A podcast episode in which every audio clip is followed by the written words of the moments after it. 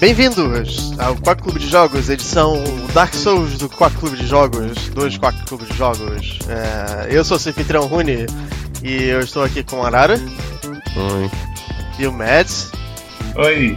E o Storm. Olá. Eu e a Arara estamos com o nariz entupido. E o jogo dessa semana é Death's Gambit, o Gambito do, da Morte. E Death's Gambit conta a história de so Sorum? Sorum. Que é um homem que tá numa guerra e ele morre nessa guerra. E aí a morte faz um pacto com ele para ele voltar à vida como morto-vivo desde que ele mate uns outros imortais. Com isso ele fica imortal, e aí ele tem que matar os imortais, e ele começa a lembrar da vida passada dele. Parece muito com Dark Souls, mas não é Dark Souls. Tem muitas coisas que você falou aí que, tipo, não estão muito certas, mas faz sentido se você tá. Não chegou até o fim. E é um jogo que todo mundo tá esperando muito desde que apareceu o primeiro, o primeiro trailer, porque ele parecia muito bom e tá muito, muito cheio de hype. Então, o que, que vocês acharam de Death's Gambit? Correspondeu ao hype? É uma bosta. Eu não conhecia esse jogo até tu uh, citar, escolher ele semana passada. Eu olhei ele e pensei, ah, ok, ele é um. Ele é um jogo de plataforma, eu gosto de jogos de plataforma. mas. Hum, vou direto ao ponto. O jogo ele tem diversas armas, mas ele só tem. Ele, ele, ele, tem três estilos distintos de tu conseguir jogar ele. Os três têm seus problemas. O, estilo, o primeiro estilo de jogar ele é. Tu dá uma porrada, foge. Tu dá uma porrada, foge. Isso é muito lento e muito chato. O segundo estilo de jogo é tu jogar com um mago, porque daí estamina não importa. Toda vez que você escutar esse som, vai ser eu fazendo um comentário que vai corrigir alguma coisa que ou a gente esqueceu, ou a gente simplesmente falou errado. Então, nesse caso, o Storm falou que magia não importa stamina, importa sim. É a mesma coisa. Todo ataque de magia gasta stamina. E tu taca magia em todo mundo e tu é muito forte, que é o jeito que o Matt jogou. E o terceiro método de jogar o jogo é jogar com o, o Cavaleiro Sanguinário, sei lá como é que é em, em inglês, porque o jogo não me deixa uh, ver ele em inglês, eu sou obrigado a jogar em português, pior língua de todas. O que acontece no Game é que a língua do sistema é o que define a língua do jogo. Então, não é nem se você usa o Windows em inglês ou algo assim, é se a, a configuração do seu sistema está em português, você vai ter que jogar em português. Não tem jeito. Ele tem lifesteal, então tipo, no início do jogo ele é tão merda quanto todos os outros, mas late game ele dá tanto dano que tu tá sempre de vida cheia. Esses são os três métodos de jogar o jogo. E qual deles é o melhor, Storm? Provavelmente mago, porque tu se sente forte. Ah tá, achei que você ia falar nenhum. Você mesmo no começo tu não se sente fraco, mesmo mago. A vantagem é que o mago é o Mega Man. É, o mago ele tem distância. É, o seu ataque básico é literalmente um tiro que atravessa a tela inteira. Então você é o Mega Man com stamina. O que parece uma coisa horrível, porque é horrível. E nesse jogo assim, tem, tem uma coisa seguinte: esse, de acordo com o Banner Cosmos, também conhecido como Cosmos, o Marvel Boom de Búzios, esse jogo era para ser um Metroidvania no começo do desenvolvimento dele. O Metroidvania, não, desculpa. Era para ser um jogo tipo Castlevania no começo do desenvolvimento dele. E você vê assim que muitas coisas, tipo colocamento de monstros e tudo mais, faz mais sentido com, com o Castlevania do que com o Dark Souls.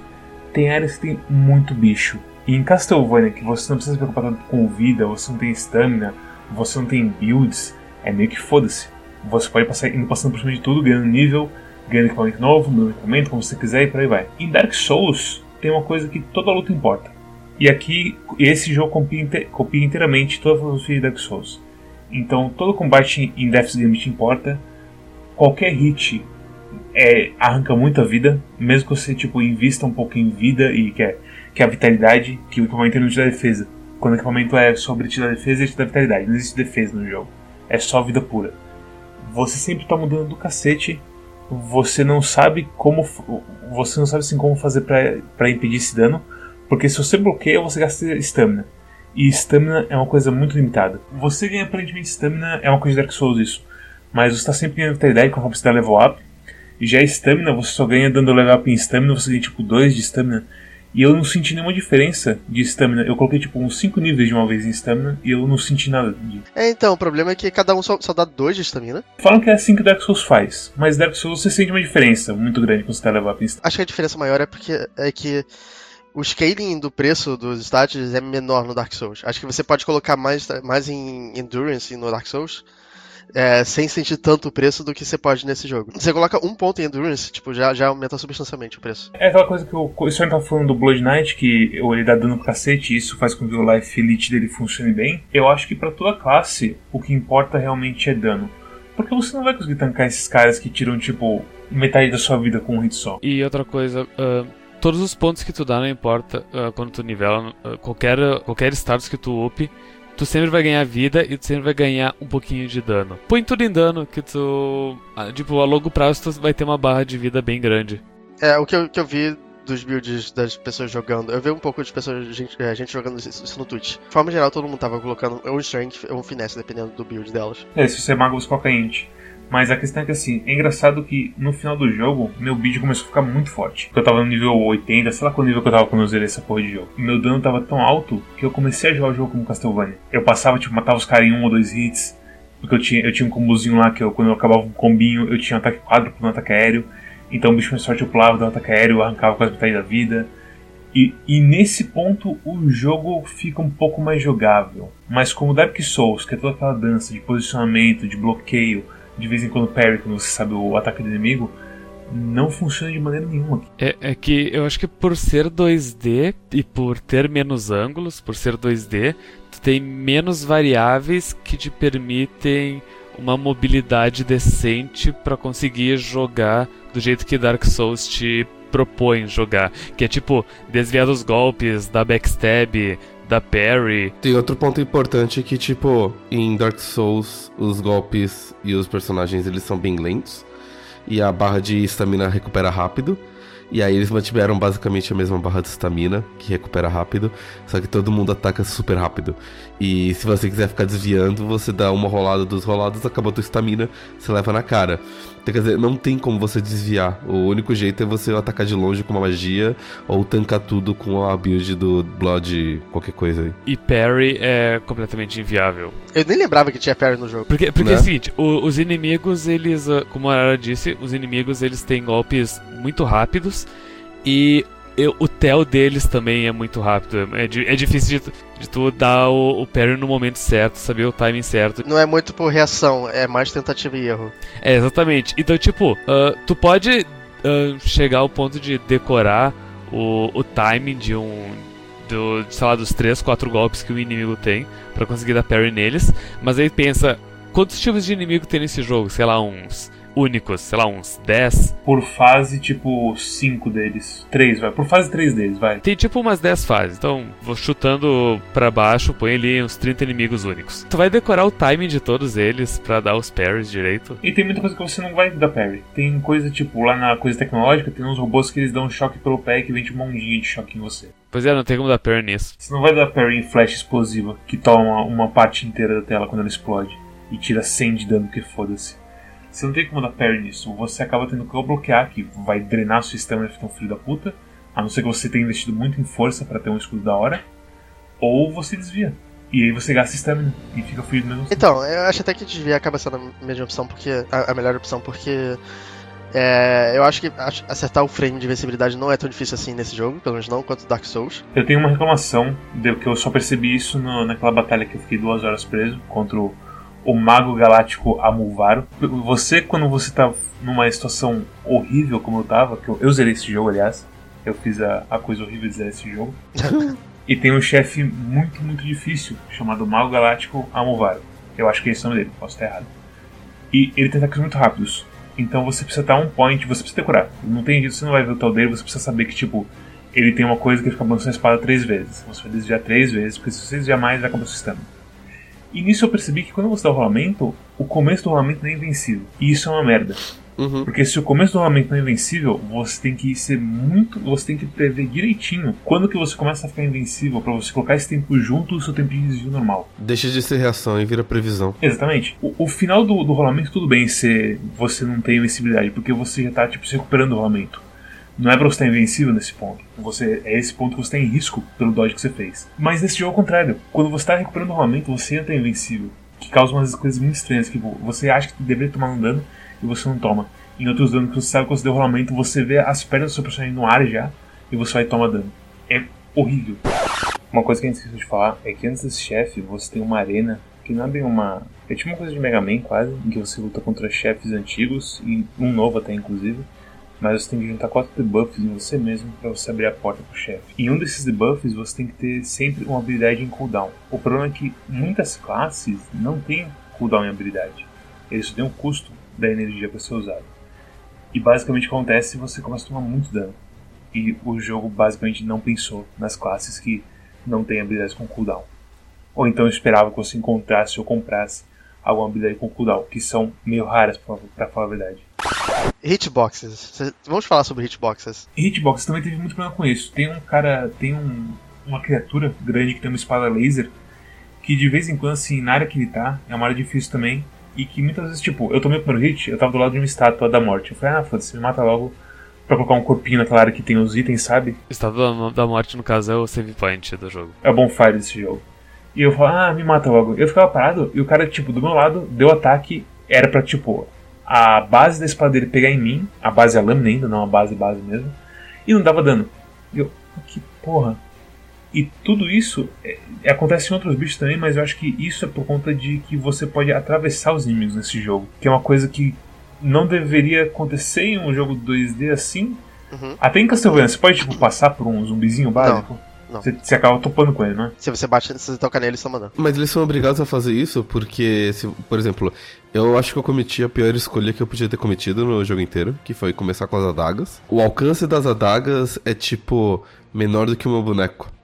Enquanto que os caras. Eh, os caras. Os caras estão lutando com lanças de 3, 4 metros e o meu boneco tá, tipo, furando eles com uma faquinha de rocambole, sabe? Nem ao menos tem, tipo, um Uh, um balanço.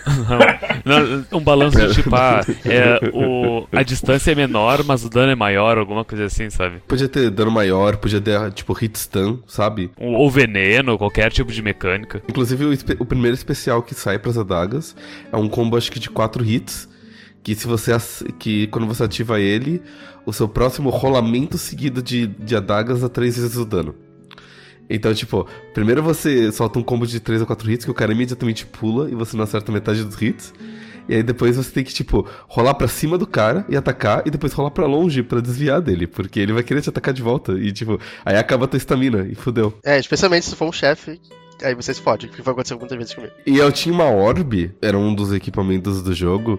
É um acessório quase. É um acessório, que quando você fazia um combo até o final, você recuperava 5% de vida, o que é legal, mas só se você estiver com mais de 70% de vida. Quando você mais precisa dessa orbe, ela não presta pra porra nenhuma. Incrível. Incrível. É, a coisa tem a coisa de talentos também, que eu acho que é a mesma árvore pra todo mundo, se eu não me engano. Os talentos é nossa, eu acho que é o jogo com os piores. os piores talentos de, de todos os tempos. Então, tem. Eu não sei se falar que eu peguei a coisa de que eu, quando você termina o combo, o seu próximo ataque é dá, dá quatro vezes o dano. Isso é bom, principalmente pra tua build. Exatamente. Porque você faz o combo em qualquer lugar, você pula com uma katana que escala com inteligência, ataca, dá 700 de dano e acaba com qualquer pessoa. Mas a maioria das coisas lá tem, tem muita coisa que, tipo ah, você ganha 5 de Soul Energy fazendo isso. Tipo, é... coisa situacional e tipo, não ajuda em porra nenhuma. Soul Energy ainda decai com o tempo, então quer dizer. Tem um talento que você, se você tá parado, você não perde Soul Energy. Esse, esse é bom, mas. É bom, mas. É, é pra uh... mago é bom porque mago fica castando os buffs parado. Okay. Os outros não. Tipo, logo que abri os talentos, daí eu abri, eu abri o primeiro e decidi ler os seguintes pra ver, tipo, ah qual das três linhas eu vou seguir para pegar os talentos. E tipo, todos são tão ruins ou uh, underwhelming. É, não, o, a, eu lembrei agora, a, a linha de baixo, o último dele é bom porque ele é um air dash. Quando você dá o rolamento no ar, você dá um dashzão, o estilo Castlevania mesmo, tipo você... É, tipo o Mega Man mesmo. Sabe as botas do Mega Man? Tipo X4 e qualquer é, X, X? É a partir dos dois que tem. É, então, que você dá um dashzinho no ar, é exatamente aquilo. Tipo, olha isso, Usaram uma pena de Fênix, que é o, o Citus do jogo, pra se curar. É Estus. É, é, é Citus o nome, não é? Estus. Citus é Warframe, pelo amor de Deus. Isso. Usaram uma pena de Fênix, também concede 15 de energia anímica. E 15 é o que? É tipo. Nada. Você tem 100 no máximo de energia de Soul. A primeira skill de todas da foice gasta 30. A primeira dos magos gasta 20. E tipo, pena de Fênix, a cura não é uma coisa que tu vai usar direto especialmente pelo fato do build mais certo, entre aspas, por enquanto, ser o build, de dano, que você sacrifica penas pra ter mais dano. Vamos supor, tu tem cinco estas, cinco penas. Então, ou tu pode cada uma dessas penas tu pode trocar por 10% a mais de dano. Você deixa ela guardada e ganha 10% de dano, basicamente. O meta do jogo é tu sempre ficar contigo só uma, umas duas penas de emergência e o resto tu põe tudo em dano. Todas as penas que tu coloca em dano são penas que tu não tem o perigo de perder. Porque quando tu morre no jogo, tu eh, larga uma pena no lugar. Que a única penalidade de morte é essa, você largar uma peninha no É, lugar não e- tem a e- penalidade de perder souls ou experiência, sei lá E você é. pode, tipo, ou voltar lá e pegar rapidinho, sem problema nenhum, ou você pode pagar pra morte um, um Souls pra ganhar isso de volta. Sem problema nenhum uma ova, porque é muito comum você morrer pra chefe e pra você pegar a pena você tem que entrar na batalha de chefe de novo. Aí se usa, mas se você quiser pegar a pena e sair, é só você usar a pluma de corvo. Pra estancar isso, o problema é que, tipo, você tem que entrar no chefe e a primeira coisa que você tem que fazer é, não é atacar ele, é pegar a pena pra você não deixar duas penas lá e piorar a situação, sabe? Ah, até que tem uns talentos bons, tipo... Bloquear golpes enquanto estiver com menos de 50% de vida cura 25% do dano bloqueado. Mas é aquela coisa, sua estamina com quebra, será que cura ainda? Desde que tu consiga bloquear ele, né? Se a sua estamina quebra, fodeu. É engraçado que quando você defende um golpe, o tempo de. Tipo, quando você defende o golpe, teu escudo vai, levar- vai gastando sua estamina. Quando teu, tua estamina acaba, aparece uma animaçãozinha de shield break, porque você não consegue mais defender. Essa animação é tão demorada que dá pro cara dar uns dois golpes em cima de você. Então você bloqueia um e leva dois pelo preço de um. É fantástico. Eles não só fizeram Dark Souls, mas eles fizeram Dark Souls muito difícil, eu diria. Porque realmente, essa coisa do shield break. No Dark Souls, quando você quebra o seu escudo, a sua defesa, você não fica tanto tempo parado. Não, é um stagger de dois segundos no máximo, eu acho. E a stamina também é uma coisa importante, porque tipo, você tem muita classe que começa com mais stamina do que eu cheguei no final desse jogo. Eu tipo, eu dou três ataques e a minha stamina já foi pro inferno. Eu ia dizer justamente isso. ah, tanto no Demons quanto no Dark Souls, eu acho que eu coloquei zero pontos extras em stamina comparado ao que eu começo, do que a classe começa. E eu nunca tive problema com stamina, que nem eu tenho com esse jogo. E aí tudo isso, assim, você tem todos esses problemas de que são piores do que Dark Souls, e aí você tem a coisa toda de número de inimigos por fase. Mais pra frente você tem uma fase que eu nem sei se você tem como voltar pra ela, mas é uma fase no fundo do mar. A quantidade de bicho que tem nessa fase é absurda. É uma coisa que eu acho que nem em Castlevania eu vi área assim. De tanto. Tem dois assim juntos toda hora, pelo menos. E você não consegue ter assim ritmo nenhum em você bater no monstro, recuar tudo mais, porque tem muita gente vindo pra cima de você. E aí fica aquela coisa de, tipo, eu vou pra essa fase só, eu vou só correr, já que eu não- tô mudando por encostar nos caras, o negócio é correr.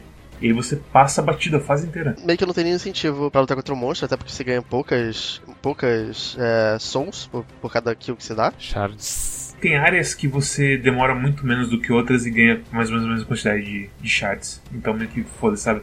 Se você demora muito difícil, melhor você continuar e bater em outros monstros e ganhar dinheiro de outro jeito. Pra você dar o seu level up depois. Como eu não joguei muito Dark Souls, eu achei que esse jogo não tinha sido feito pra mim, que eu não era parte do público-alvo desse jogo, e que todos os problemas de dificuldade que eu tava tendo era pelo, por esse fato. Depois de ter conversado com o povo no Discord, eu percebi que talvez não fosse assim, que o jogo era realmente muito difícil mesmo. Eu cheguei num ponto do jogo que eu simplesmente não conseguia avançar pra lugar nenhum.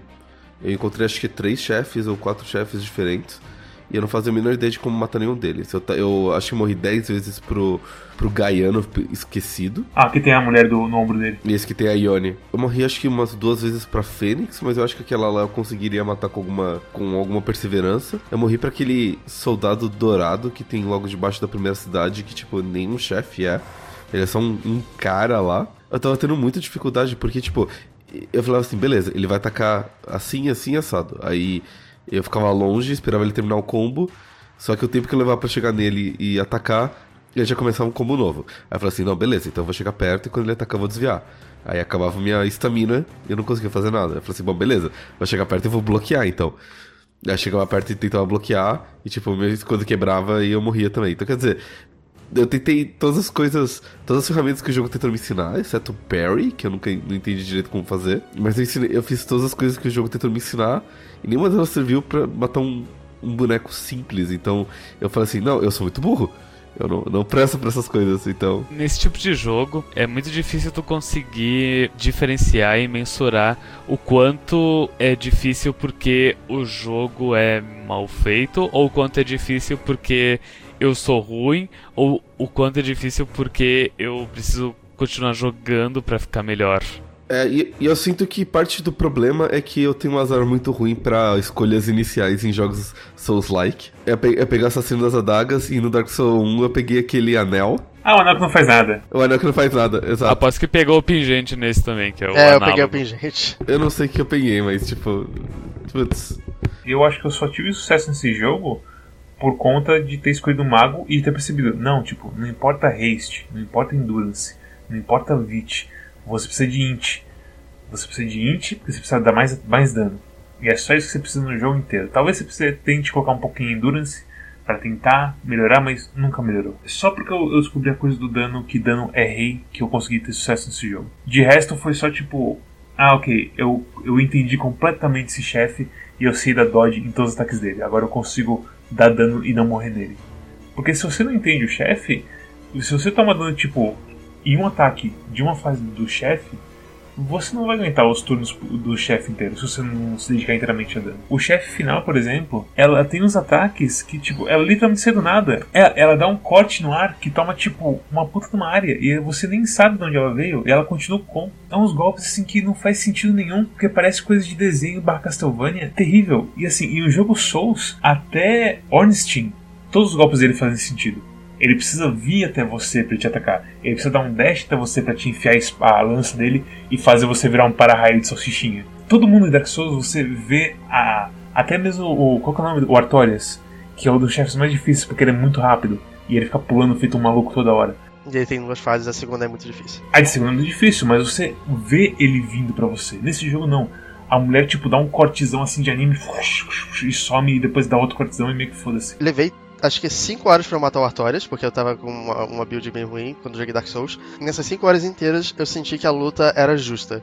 Eu lutei, eu, eu morri acho que 4 vezes pra alma da Fênix, e todas as vezes que eu morri eu senti que o jogo tava sendo justo. Usando um exemplo bem mais do início do jogo, aquele primeiro soldado dourado que tem, tipo, caindo ali pra esquerda, sabe? Eu quero logo, no, logo no início do jogo. Ele, ele tem um combo. Se tu tá muito em cima dele, ele dá um com, o, ele dá o combo completo, só que tipo, ele dá o combo um golpe para esquerda, um para esquerda e um para direita e, e, tipo, é muito rápido e instantâneo e acaba pegando tudo do mesmo lado. É praticamente um. Como é que se diz em jogo de luta? É cross-up? Cross-up, é. é acaba, acaba te dando um cross-up muito louco. Que, tipo, eu sinto que não deveria ser assim. Eu, eu, eu, eu, inclusive, sinto que, que defesa deveria pegar atrás, sabe? Tipo, não deveria importar o lado que tu aponta o escudo. Só, só que o pior desse boneco, Storm, é que, tipo, ele tem uma espada muito grande. E, e, a espada é muito pesada. Então, quando ele dá uma espadada na frente dele, a espada vai e, e, vai até atrás dele, sabe? Tipo, ele faz um.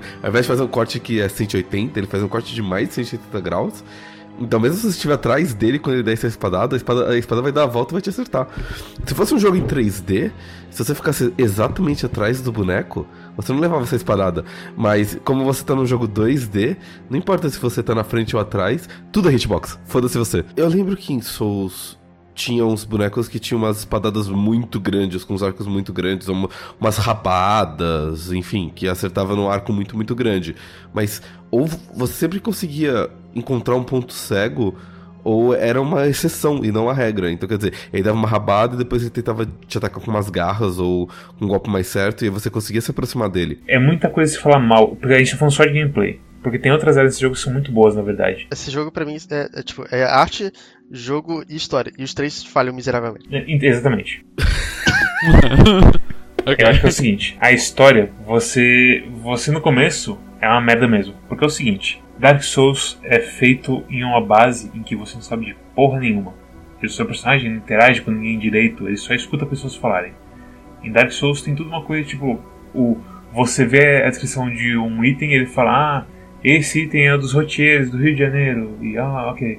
E outro, outro item lá na frente, tipo, ah, esse né, foi para comemorar quando o roteiro ligou o seu ar-condicionado pela primeira vez. Ah, é o roteiro dos cariocas, lembra dele? Ah, você faz a conexão na sua cabeça de, da, da saga do, do roteiro pelo jogo, certo? Nesse jogo, você é um personagem que tem história, que tá lá por um motivo muito específico, e mesmo assim, a história fica escondida de você. Você falou no começo que ele tá vindo aqui por causa de uma guerra. Não é bem uma guerra. Você tá indo pra cima dos imortais Porque todas as nações do mundo querem pegar o. Como é que se fala? A fonte da imortalidade deles. E isso aparente. E no final do final do jogo é revelado que essa fonte da imortalidade e as guerras que ela causa do pessoal indo tentar invadir os imortais e tomando uma costa, porque os imortais são imortais e muito fortes, é o que mantém o, o país e o. Aliás, o, o mundo em paz relativa por conta de todo esse esforço que eles fazem. E isso, tipo, deveria ser mostrado de alguma maneira nesse jogo, mas a história inteira sendo escondida porque não tem que ser igual Dark Souls. Eu vou colocar um item aqui que fala que ah, essa coisa é uma referência a isso. E só. Então, no Dark Souls isso funciona, mas ele funciona porque no Dark Souls foi feito meio que pra funcionar. Fizeram uma engenharia de, de histórias, que eu acabei de inventar. De uma forma que isso funcionasse. E eles só copiaram nesse jogo, sabe? Sim, porque, tipo, é o que eu falei, é, você aprende por itens e de vez em quando alguém menciona uma coisa. Fora isso, nada. Nesse jogo, tudo tem uma história de verdade. E você nunca vê ela. Eu quero reclamar da história desse jogo. Eu quero, eu quero, reclamar da decisão de design mais estúpida que eu já vi num jogo inteiro. Que é a seguinte: esse jogo, quando você morre, ele te pune com história. Então, quando, então você tá enfrentando um chefe, você tá aprendendo os, os, os, os, padrões dele e como é que ele age e tudo mais. E aí ele para todo esse ciclo de aprendizado e te bota numa, numa, é, numa cutscene que, tipo, leva um minuto, um minuto e meio. E aí você, tipo, já esqueceu de, dos padrões, você tem que reaprender tudo de novo. Ou então, pior ainda, ele te joga num, numa ilha deserta no meio do mar e faz você andar pra direita até tudo ficar vermelho e piscando que nem sangue. E aí você acorda que, nossa, você teve um pesadelo quando estava morrendo. Ou pior ainda, ele te joga numa conversa com a própria morte, no qual vocês ficam quebrando a quarta parede. Então, tipo. É. Te falar, no começo eu não gostava da morte, mas eu gostei dele no final. Eu gosto da morte, eu só não gosto do, do texto. Eu gosto do texto da morte também, tipo, até, assim, no começo me machucou um pouco porque assim, você tá vendo que é um jogo Dark Souls mal feito, e aí ele fala, ah, você vai ter que tocar dois sinos e pegar o Soul Vessel. você.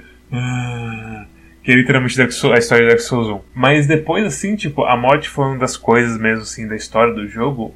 Fica legal. E, e tem até momentos assim, de piada, que quando você, tá, você, você pede pra um chefe lá, você fica preso numa cela, porque ela sabe que você vai reviver, então ela decide prender você, ao invés de te matar. E aí, tipo, o seu personagem fala, morte, morte, vem me ajudar, porque ele tá preso. E a morte aparece e você começa a conversar, tipo, ah, quando eu morro você leva meu equipamento junto? E a, a morte fala, que, que, por que você tá pensando nisso agora? Você tem que sair dessa porra. E por aí vai. E tem momentos bons, assim, na história. O que, que você achou naquela cutscene de quando você morre, que, tipo, você tá vendo, acho que o seu passado, e você vai falar com a morte, e a morte tá, tipo, vestindo um avental porque ela tá na cozinha. O avental é infeliz, mas a, o que você conversa naquela conversa é da hora. We need more salt? Não, não, não é que precisa de mais sal, mas ele, a morte fala umas coisas sobre passado e legado com você nesses momentos, que é bem bom. Mas é tudo tentando, às vezes, ser engraçaralho, quando podia estar investindo mais em contar por que, que eu vim pra essa guerra, que caralho que é esse castelo, o que, que a gente tá fazendo aqui, me, sabe, que, por que, que esse dragão musculoso me carregou até aqui, que que tá, ele é um furry, o que, que tá acontecendo? Ele vai fazer coisas ruins comigo? E, e por aí vai, tem tanta coisa para se explicar nesse jogo e eles gastam tempo em piada. Nessa cutscene, até o nome da, da, da, mãe do protagonista me irrita. Gerador de nomes cool é, é Edgelord. Por algum motivo, esse, o nome me soa Edgelord, sabe? É Evelyn, não é? Evelyn. Tem o sobrenome dela também, que eu achei que é outra coisa meio, meio garbosa, assim, sabe? Bem europeu. Meio gótica quase. E eu fiquei pensando, cara, isso, isso parece um negócio que eu teria escrito quando eu tinha 15 anos de idade. É, E aí a, a morte fica falando de coisa tipo, ah, é, você tem seu livre-arbítrio ainda, apesar de eu não entender por que, que vocês humanos glorificam uma coisa tão autoglorificante. E tipo, é. essa pessoa se escreveu porque achava que era, isso era bonito, não porque isso fazia sentido? Eu entendo perfeitamente. Eu, Sim. Quer dizer, com, eu escreveria isso com 15 anos. Tem momentos de Lorde, mas tem momentos que, tipo, em momentos importantes da história, que a morte está sendo séria falando com você. Ok, justo. É, é bom. É sinceramente bom. Eu assisti o, a reta final do, do stream do Medos jogando o jogo e eu vi parte dos diálogos com a morte e, tipo, realmente ela fala umas coisas bem nihilistas, mas uma, são umas coisas nihilistas boas, que não, não é aquela coisa que tu fica com vergonha, é uma coisa tipo, é, realmente te faz pensar, sabe? O mundo é assim, então a gente faz isso porque é o que a gente tem e a gente faz o melhor disso. É uma coisa meio tipo, não é, não é terrível assim, é uma coisa que tipo, ó, é assim que são as coisas. Muita gente acha que niilismo é essa coisa de, de, tipo, tudo é uma merda, nada importa, mas, tipo, niilismo é, é, tipo, nada importa e não tem nenhum problema com isso. Sim, é exatamente essa a coisa. A sua relação com a morte começa com ela sendo meio mala com você, mas aí tem momentos bons e eu acho que até as conversas quando você morre pra chefe são muito boas, o que é uma pena, porque você tem que morrer pra chefe. E depois que eu matei o Amovaro, eu fiquei. Eu virei um avatar do dano. E eu só morria pra armadilha. Então chefe nenhum conseguiu me parar. E é engraçado porque contra esse cara, tipo, o, eu acho que eles sabiam que esse o, o, o Amovaro era o mais difícil. E tipo, ele falou, ah, você morreu duas vezes já. É tipo, seis mortes. Ah, é, tá difícil mesmo. E na última mensagem, que acho que é tipo, tipo oito mortes, a morte fala tudo assim, quando parece que vai acabar a conversa, ela volta e fala assim, ah, e desvia no tempo certo das coisas e vai embora. E tipo. é uma coisa que, tipo, pega direto assim em você quando você percebe que você tomou muito dano. É, ela falou isso pra mim até na morte contra. Minha morte contra a alma da Fênix. Eu, eu não, me, não simpatizei tanto com a morte quanto você. É uma coisa que é, é realmente tipo. Se você quer entrar lá de novo e socar o cara e meio que foda-se. Eu, eu descobri um pouquinho depois de jogar que quem dublava era o Matthew Mercer, que é um dublador que eu gosto bastante. Ele é uma personalidade de internet legal. Eu vi os créditos, não tá? Não tá? Não tá. Tem tipo, os créditos assim, ah, tipo, ah. É, Vinícius, ah, é a voz da morte, Jesus Cristo e Pokémon. E no, a morte não aparece no lado direito, então o ator da morte não tá listado lá. Okay. Ou de quem que fez a morte não tá listado lá. Ah, então é o ator secreto, pisca, pisca. É. Eu achei que eu poderia simpatizar com ele porque eu gostava do, do, do ator, que geralmente isso acontece com o Matt Mercer. E não foi o caso dessa vez, sabe? Nem isso salvou pra mim, porque. Eu, hum, hum. Então, nota importante: eu joguei esse jogo em stream. Eu fiz uma stream de quase de 10 horas, eu acho, contando o. antes de dar uma reiniciada na stream. E você jogar isso com gente assistindo comentando faz toda a diferença. Porque é aquela coisa de tudo é mais legal com amigos. Sem ter pessoas na. Na stream, ou então jogando sozinho, eu provavelmente não teria ido muito longe desse jogo não, porque o começo é brutal. Tem outras partes brutais também. Não tem como você ir em frente nesse jogo sem você ter um desejo de morte, ou então você ter um insight muito insano e saber o que fazer. Teve uns momentos que tu teve que, tipo, ir atrás de guia, porque é, é, tava meio obtuso pra onde tinha que ir, né? Isso é outro ponto. Esse é um jogo 2D, Metroidvania, entre aspas. Sem mapa. Nada de mapa. Sem mapa e com cenários descontínuos, o que significa que às vezes tem uma transição e às vezes a parte de dentro das coisas é maior que a parte de fora. E, e, tipo, se fosse um mapa contínuo, você conseguiria pensar assim: ah, beleza, subi 10 metros, eu tenho que descer 10 metros agora pra estar tá na mesma altura que eu tava antes e voltar. Mas não, como é tudo descontínuo e as proporções te enganam, você não tem muito como saber. Então você subiu uma, uma tela, aí você desce duas e você tá na mesma altura e você, ué. Que estranho. E assim, tem uma coisa terrível, que tem uma parte desse jogo que é tecno tecnológica, com robôs e tudo mais e é muito parecido com o Super Metroid, essa parte. Em design e em tudo assim, é parecido com o Super Metroid. E você chega a um ponto e você ativa um painel e é um mapa estilo Super Metroid, só que é o mapa da área que você tá. E esse é o único ponto do jogo que você é um mapa. E é terrível. O fato que eles fazem piada com uma das coisas que mais atrapalha o jogo mostra um nível de ignorância que eu nunca vi em nenhum outro jogo que a gente jogou no Quack aqui. Você disse dos caras estarem rindo da tua cara, é assim que você se Estarem rindo da minha cara e tipo, não rindo da minha cara, mas assim, dando um tiro no pé mesmo. O seu jogo perde com não ter um mapa. Porque eu não, eu não, vou, ter, eu não vou conseguir consumir o seu jogo sem um mapa. Porque é o seguinte, eu cheguei no, nesse mago da galáxia, das galáxias Amovaro e quando eu assisti um pouquinho a stream do Saga antes de Damas jogar, e ele tava justamente nesse, ele derrotou esse. Ele não derrotou esse cara e falou assim: Ah, eu acho que eu vou lá pra área de terminar o jogo. Porque, na verdade, antes disso, você tem que ir nessa parte tecnológica e encontrar uma área secreta dentro da parte tecnológica e conseguir matar um outro chefe para pegar uma outra coisa, que abre uma porta lá na frente. E eu não tinha a mínima ideia que existia isso, porque eu não tinha o um mapa. E eu não via que, que se eu tivesse um mapa, eu sabia, tipo, ah, eu não explorei aquele canto daquela área tecnológica. Mas sem o mapa, você fica completamente perdido em tudo. E em um jogo estilo Dark Souls, que tudo assim, você pode perder batidas de história se você não for pro, pro lado certo, do, no tempo certo, é, é abismal. Não tem sentido nenhum você fazer uma coisa que simplesmente todo mundo sofre. Você sofre, quem escreve guia pro jogo sofre, o jogador não vai querer jogar a porra do jogo e por aí vai. A impressão que eu tenho com, com isso é, tipo, é óbvio que isso é completamente achismo. Parecia que, eh, parece que eles não, não acharam que isso ia ser um problema tão grande, por isso eles fizeram piada. Só que é um problema muito grande. É um problema enorme. O jogo, ele é quase todo na parte de cima de um, de um túnel que você, tem um, que você passa com o seu cavalo. E o seu cavalo é mais ou menos o fast travel do jogo, em que você tem vários pontos comuns que você pode subir ou descer e, e investigar várias áreas do jogo todo. E tem muitas áreas que são. que é meio escondido o lugar que você tem que descer, e tem muitas áreas que é muito igual o lugar que você tem que descer.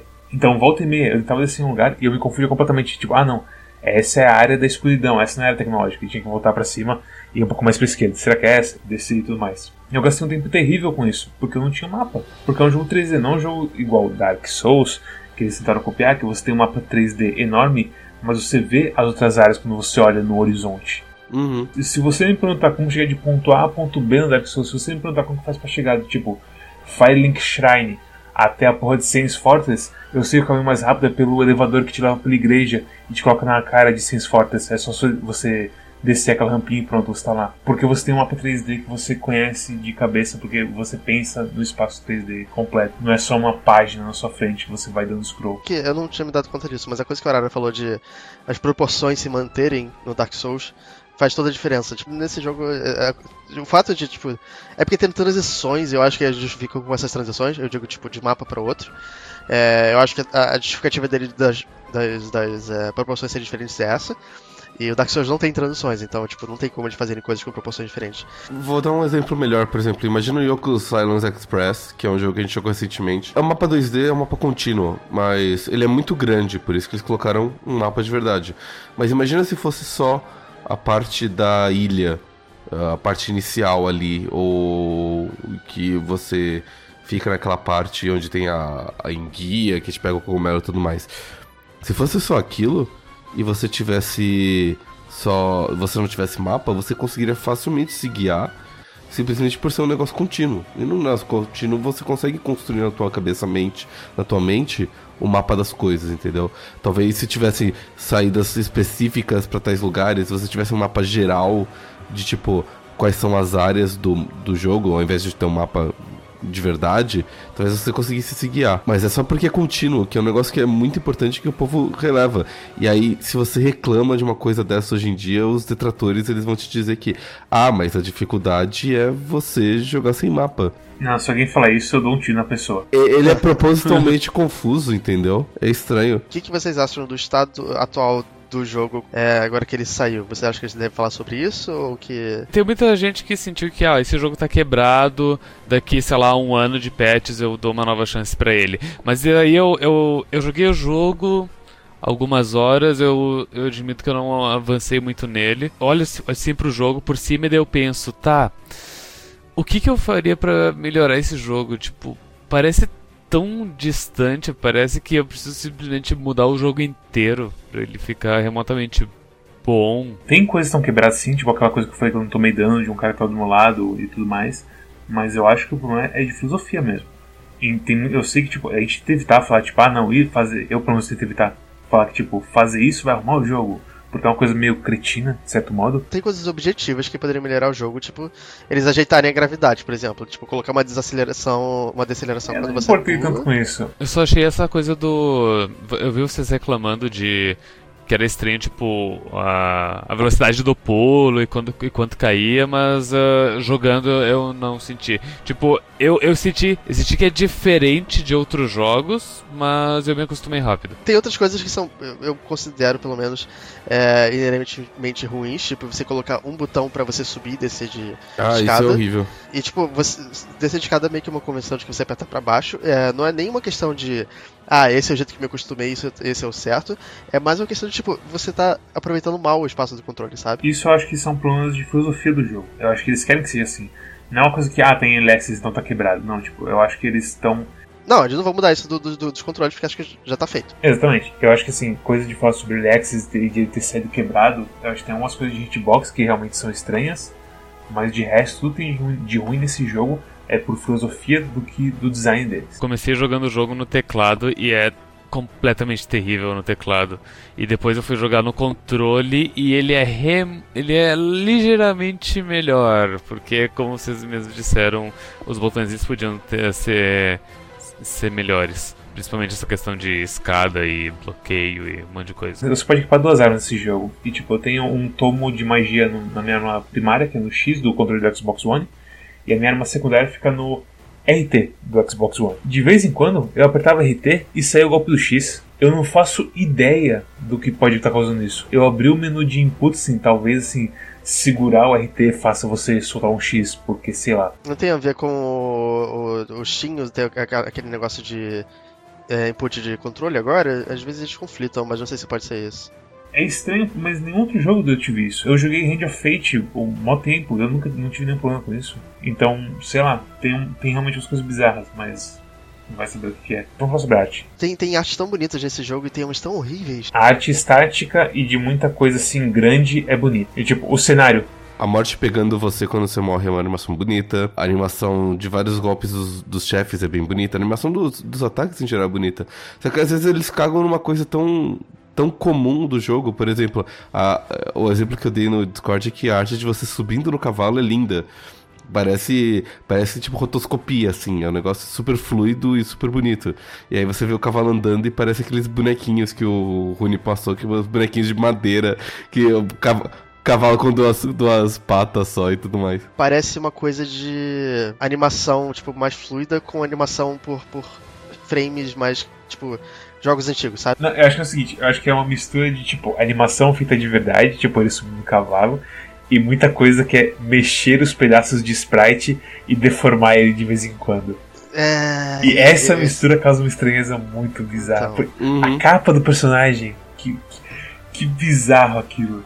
Simplesmente absurdo. Porque parece que você tá com um filezinho de peixe vivo nas suas costas, que fica se mexendo de vez em quando. Uhum. É muito bizarro. O problema principal são animações e às vezes o desenho de coisas menores. Então, o fato dos olhos dos personagens ser um pontinho branco do, do personagem principal, o Soron, deixa ele com muito cara de tipo um personagemzinho bobinho que não entende das coisas. e é muito engraçado quando tipo, você tava parado com a sua armadura inteira e tem esses dois olhinhos branquinhos assim fora desse elmo. E o inimigo tá dando mó. mó. como se fala? Tá falando um monte de coisa sobre filosofia, sei lá, e você tava parado balançando no lugar. E os seus olhinhos pensando: o que, que eu tô fazendo aqui? Eu não devia estar aqui. Os olhos do personagem deviam ser pelo menos um pouquinho mais bem feitos. Porque você tem o cara do dragão. O, o dragão, ele é tipo. É uma coisa meio Sword Snake. Você não vê direito o olho dele porque ele tem muitos detalhes, então fica meio obscurecido. Você diz o dragão que é do, do começo? O dragão que o Vra, Vrael, né? Vray, é. Vrael, isso. E, no, e, tipo, a arte do dragão é bonita e tudo mais. Você vê todos os detalhes dele quando ele tá na arte normal. E na arte pequenininha, ele só obscurece um pouquinho o dele e tá de boa. E isso tudo bem. Mas os humanos têm todas umas bolinhas branquinhas que não faz sentido tá na cara deles. Tem uma cena que copia na cara dura, assim, nenhuma vergonha Dark Souls, que é logo no começo, quando o dragão tá cuspindo fogo num corredor e ele mata todos os arqueiros. Não, dragão, é a Fênix. É Ok. diferente. Ok. Ah, mas, tipo, a Fênix, ela é muito bem detalhada e ela é muito bonita. E, tipo, você tem que passar por, o, por um corredor onde ela tá cuspindo fogo. Você tem que se abrigar e enfrentar os inimigos e tudo mais. Aí ela cuspe uns fogo. Tão vagabundo. Mas tão vagabundo aquele fogo que... A arte do pessoal com armadura, a arte da, da Ione, que é a mulher que monta no gigante lá. Uhum. Quando ela tá machucada, ela tira o capacete, ela tá toda fodida e puta com você. É muito bem feito, é muito bonito. Mas aí a Sprite vai balançar a lança e tipo, "Ugh, tô, tô deformando, me ajuda. Parece quase que foi apressado, porque tem umas coisas muito bem feitas e tem umas coisas muito mal feitas. E, tipo, é, é muito discrepante quando você vê essa. É, é, discrepância é a palavra certa pra essas coisas. Assim. Será que era tipo placeholder mesmo? E aí, tipo, ele fala assim: ah, com o tempo a gente vai desenhando as coisas e vai melhorando. E aí, Eles tipo. nunca desenharam bosta É, nenhuma. e aí de repente pararam na metade e falaram assim: ah, vamos lançar esse jogo porque as pessoas não compram Early Access. Adult Swim Games. Eles lembraram que eles tinham uma. Eles tinham uma deadline, basicamente, né? Eu tô tentando pensar em algum jogo da Adult Swim Games que eles publicaram que se fosse bom. O primeiro que me veio à cabeça é o, De o Downwell. Que eles publicaram e que eu, eu realmente achei qualquer coisa aquele jogo. Eu não sei nem o que dizer sobre aquele jogo. Mas não é um jogo que eu falei assim, nossa, que baita jogo. Kingsway. Kingsway é legal. Ah, ah, eles, eles publicaram Glitter Meet and Grove, que eu acho que. Nossa, eu acho. Não eu quero- conta, né? Eu quero dar uma porrada neles. Battle Chef Brigade. Outro, né? Volgar the Viking. Nossa, Volgar é ruim, hein? Adult Swim Games não tem um track record muito bom. É, não é um track record muito consistente. Às vezes eles pegam coisas boas, às vezes coisas ruins. É estranho. É, eles parecem pegar é, devs pequenas com boas ideias. Eles normalmente pegam projetos e falam assim: ah, esse projeto é bem legal, vamos publicar eles e dar um, um apoio e tal. É aquela coisa que não tem como saber o que se passa por dentro do desenvolvimento desse jogo, mas eu acho que todo mundo assim concorda que publisher ou publicadora tem um pouco de dedo no jogo sempre, sim. Porque é o dinheiro deles sendo colocado lá, então eles têm um poder. Não, é, publisher pelo menos tem dedo em, em teste, tipo quality assurance, essas coisas. Um pouco de quality assurance é, poderia ter verificado muitos dos problemas desse jogo. Não sei, eu não sei. Tipo, é o que eu falei, eu acho que muito cada filosofia desse jogo. Eu acho que não é coisa de QA isso aqui. Vocês devem estar tá, tá arranhando parte da verdade, com certeza, mas o grande resumo da obra é que provavelmente eles tinham uma data limite que eles tinham que lançar o jogo e daí acabaram não, ou acabou o dinheiro ou enfim daí eles não puderam refinar e, e polir tanto quanto eles gostariam ou poderiam ou deveriam. Tempo essa meretriz inexorável. Música. O que vocês acharam da música que vocês escutaram? É boa. Eu gostei. A, música pelo menos é, é boa, mas é, tipo, pareceu uma, uma coisa que eles se dedicaram a fazer certo, pelo menos. Eu achei um pouco covarde deles que eles tomaram. Assim, eu tô implicando muito com o jogo, mas eu vou falar de qualquer jeito. Ah, ah. É, a, a, música de introdução, por exemplo, do menu, é, me parece quase tipo, eles tomaram o caminho mais seguro. Que é fazer uma música de pianinho que tem um crescendo. E ela é meio triste. É, exatamente, é tipo, é a música mais básica que você pode fazer. É, eu não sei, eu achei isso preguiçoso. Arara Star, vocês têm alguma opinião sobre a música? Ela, ela tá ali, essa é a minha opinião. Eu ouvi na primeira hora e na segunda hora eu falei assim, não, eu preciso de alguma coisa boa na minha vida para aguentar esse jogo. E aí eu desliguei o som e botei Detachable Penis by King Missile no Spotify. E foi o que me motivou a jogar mais umas duas, três horas desse jogo. Eu, eu vou te falar, eu acho a música desse jogo do caralho. Eu acho que se bobear é a melhor soundtrack até agora que a gente escutou no Quack. Oh, você me passou, você passou uma música falando assim, se dá pra de, deduzir a qualidade do jogo. Aquela música era realmente legal, eu concordo. é aquela música, é a música do, ga, do gato, do Mago Galáctico Avaro lá. É a melhor música do jogo e é, na, é a melhor luta do jogo por causa dela. Ele, a música do, do chefe desse mago e a música da fase final que está subindo no castelo que parece uma porra de uma música feita por Square, são muito bem feitas. O comecinho quando você tá de cavalo e não tem nada na tela, está aquele, aquela musiquinha tranquila assim, muito boa também. É aquelas coisas que você não tá assim, você tá só pensando no cavalinho assim, ah, que legal é essa. Encaixa na coisa. O okay. cara que fez a música é um gênio e colocaram ele nisso. Eu fiquei muito triste com esse jogo por causa disso. Eu adoro a música desse jogo. Quem que fez a música? Vamos, vamos caçar. Eu sei o nome dele, eu tenho aqui no Bandcamp dele já, porque eu fui escutar música hoje o dia inteiro. O nome dele é Kyle Hinedaki. É, é H-N-E-D-A-K. Hinedaki. O que mais que ele fez de música legal? É, ele, ele fez pra um, um grupo chamado Big Bad Films, que parece que faz músicas de horror. Miscreant ele foi compositor, Be Bezetment ele foi compositor, Bastard compositor, Two on the Run compositor, todos os filmes de 2015, 2016, 2017 e 2018. E, tu, e tudo curtas, né? Importante. Vários filmes de terror, alguns, vários deles são curtas de terror. Quer dizer, o cara é relativamente novo. E é do caralho. E ele ganhou é, um prêmio no Independent Short Awards, que é uma premiação para filmes independentes. Ele ganhou como melhor compositor, é, menção honrosa para compositor porra, menção honrosa, quero ver o filho da puta ganhar essa merda aí. Mas é muito bom. É simplesmente uma das melhores soundtracks que eu já escutei. Se não fosse por ele, eu teria me jogado da janela do meu quarto e não tem janela no meu quarto. A música é, te segura no jogo. A música e a história tentam com tudo. Fala, por favor, tenta jogar um joguinho. Aí vem gameplay bêbado e começa a bater em você. Você, para, gameplay, para. Mads, pra quem você recomenda esse jogo e qual a nota que você dá pra ele? Eu recomendo esse jogo pra ninguém. Se você quer jogar esse jogo, assista um let's play bem editado dele. Ou espere um ano e meio. É, ou espere um Não, eu não acho que eles vão melhorar. Eu, eu não tenho essa fé que o, o Rony tem e outras pessoas têm de que, tipo. Não, eu não tenho fé. Eu não acho que ele vai melhorar depois de um tempo. Eu perguntei do estado atual porque pode ser que ele melhore. Mas... Bom, tudo pode melhorar, Rony. Nada é, é. Essa é a vida. Aprenda. É porque muita gente tá falando que isso vai acontecer, eu não sei. Eu, eu discordo, eu acho que é, é desilusão isso. É simplesmente. É que nem a gente fazer um review de Warframe considerando que um ano depois eles podem lançar um mod de jogo de luta dentro do próprio Warframe.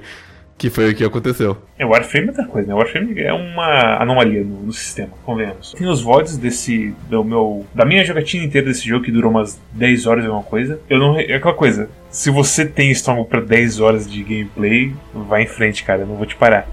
Mas eu acho que esse jogo, tipo, o único jeito de aproveitar ele é se alguém pegar esse jogo e fizer um, um let's play em que ele corta todas as partes necessárias e só te fala a história e te explica tudo que ele conseguiu encontrar aquelas coisas bem assim, let's play do Something Alpha, que os caras se dedicavam tipo semanas para fazer um, um episódio para você conseguir você conseguir entender a história de um jogo obtuso, tipo Drakengard. Fora isso, tipo, você a única coisa que você deve se aproximar desse jogo é a soundtrack. De resto, esquece. O gameplay é asqueroso. É simplesmente injogável se você pegar uma classe melee e você não quer, sei lá, aprender um jogo estupidamente difícil por razões erradas. Então é isso, minha nota para ele é 3. Infelizmente, gameplay importa demais para mim. Eu não posso dar nota só baseada em história e música, que eu gostei demais, demais, demais. E provavelmente vou pensar na história e na música por um bom tempo. É, Arara. Eu não recomendo esse jogo. Eu joguei esse jogo gripado. Eu acho que esse jogo piorou minha gripe. no... Esse jogo baixou minhas defesas imunológicas. Eu não estava preparado para um jogo tão ruim. A minha nota, a minha nota pra esse, jo esse jogo me fez repensar minha nota para Domina.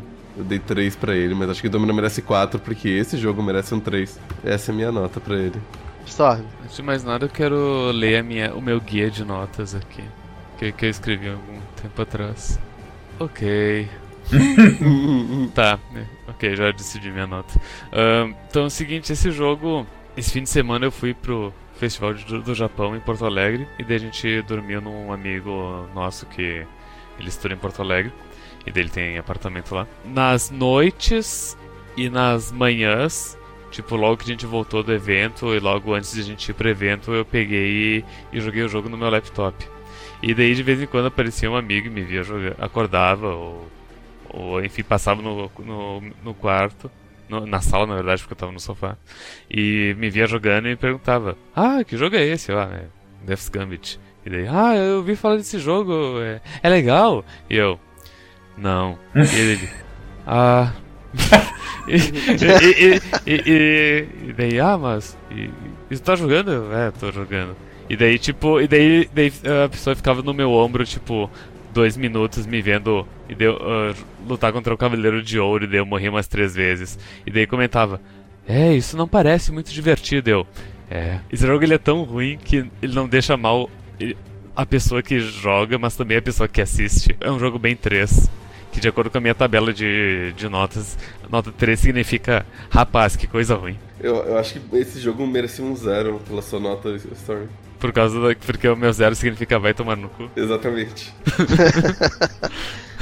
pra mim é a mesma coisa, tipo, ele, ele, tenta fazer muitas coisas e ele faz praticamente todas elas erradas. Não é aproveitável, nem posso dizer que ele é aproveitável, pra, na minha opinião, pelo menos. No máximo ele pode ser aproveitável como um mau exemplo, ele é, é, é o que eu falo, ele é uma checklist de tudo de tudo que, que você não deve fazer num jogo. É, é o Dark Souls do Gate. Exatamente, é, é, essa definição é perfeita. Eu escolhi ele porque eu tinha um outro jogo para escolher, mas ele, esse jogo era um roguelike, eu pensei, não, eu vou escolher esse Death, é, Death Games, que é um jogo que é esperado, provavelmente vai ser bom, e todo mundo do Quack vai gostar. E eu me enganei, horrivelmente. É, eu peço desculpa, desculpas por isso. E ele é uma nota 3 mesmo. Eu, é, é, é aquela coisa que, que o Messi disse que, tipo, ah, ele, enfim, ele conseguiu zerar o jogo. Ele tem artes bonitinhas, ele, algumas artes bonitinhas, ele tem umas músicas boas, ele, ele é jogável, ele é um jogo. Eu jogando ele, eu, eu sinto, ah, se eu jogar dessa maneira específica, chata e demorada, eu consigo avançar no jogo, mas é, é tão desgostoso e chato, e até eu chegar no ponto que eu tô num, que eu tô, tipo, uh, OP conseguindo matar coisas e, e não morrendo. Uh, demora tanto e num ponto que eu chegar lá eu já não me importo com o jogo por, por, pelos N motivos de ah, a história não importa, a história é apresentada de um jeito errado, eu não consigo migrar por mapa, então tipo, tem tantos fatores que tornam a experiência do jogo ruim e pro jogador. Tu, tu não sente vontade de, de continuar nele, por mais que tu olhando, tu reconheça que tem um jogo ali. Aquela coisa, o único ponto que eu senti vontade de continuar é quando eu fiquei muito, muito forte. Antes disso, esquece. Você se sente completamente fora de controle, não importa o que aconteça. Se vocês gostaram desse episódio, uh, inscreva-se no nosso canal, deem like no nosso vídeo, uh, manda uma procura pra mim que eu tô precisando. Uh, entre em qualquer.com.br, que é o novo site que tá muito bonito, que tem um novo design, e que você pode se inscrever no nosso podcast lá e receber todos esses novos episódios, novas críticas diretamente no seu celular e ouvir no seu trabalho e na sua academia. Uh, tem links para todas as nossas redes sociais, como Twitch, onde você pode ver o Mads ficando com raiva do jogo, ou, ou, no Twitter, onde a gente posta de vez em quando, no nosso Discord, onde a gente realmente fala do jogo. E lá que eu aprendi que o problema não era comigo, o problema era com o jogo mesmo. Não era eu que era ruim com o jogo, o jogo que era ruim mesmo. Não, não era tu que era ruim no jogo, o jogo que era ruim contigo. Exatamente. Uh, você pode seguir a nossa curadoria no Steam, o link também tá no qualquer.br, e essa curadoria no Steam vai te impedir de comprar Death Gambit, porque sei lá, vai que daqui uns dois anos tá em promoção e você fala assim, nossa, por que, que eu odiava esse jogo? Aí vai ter uma, uma resenha do Clock Club, Clock Club de Jogos dizendo, esse jogo é ruim por causa disso, disso, daquilo, e ouça a gente metendo pau nesse jogo por 50 minutos neste link. Esse jogo é um tiro no cu. Exatamente. Kickstarter Telegolpe. Mads, qual é o jogo da próxima semana? O jogo da próxima semana é Dead Cells. Da puta, essa era a minha outra escolha. É. É, ok. Vamos, vamos chegar no jogo bom. Como que é? Célula do pai? Não. Mortes. Aquelas mortes. Dead Cells não é do Metal Gear 2? Quem que, que se lembra que a unidade do Metal Gear Solid 2 se chamava Dead Cell? Me fala. Metal Gear 2? Dead Cell é o, é o esquadrão do Metal Gear 2. Nossa, se eu estivesse no show do milhão e tivesse a pergunta qual o nome do esquadrão da, da Fortune e do Vamp e tivesse Dead Cell com uma das quatro alternativas, eu não escolheria Dead Cell. E é isso, tchau pessoal. Tchau. Tchau.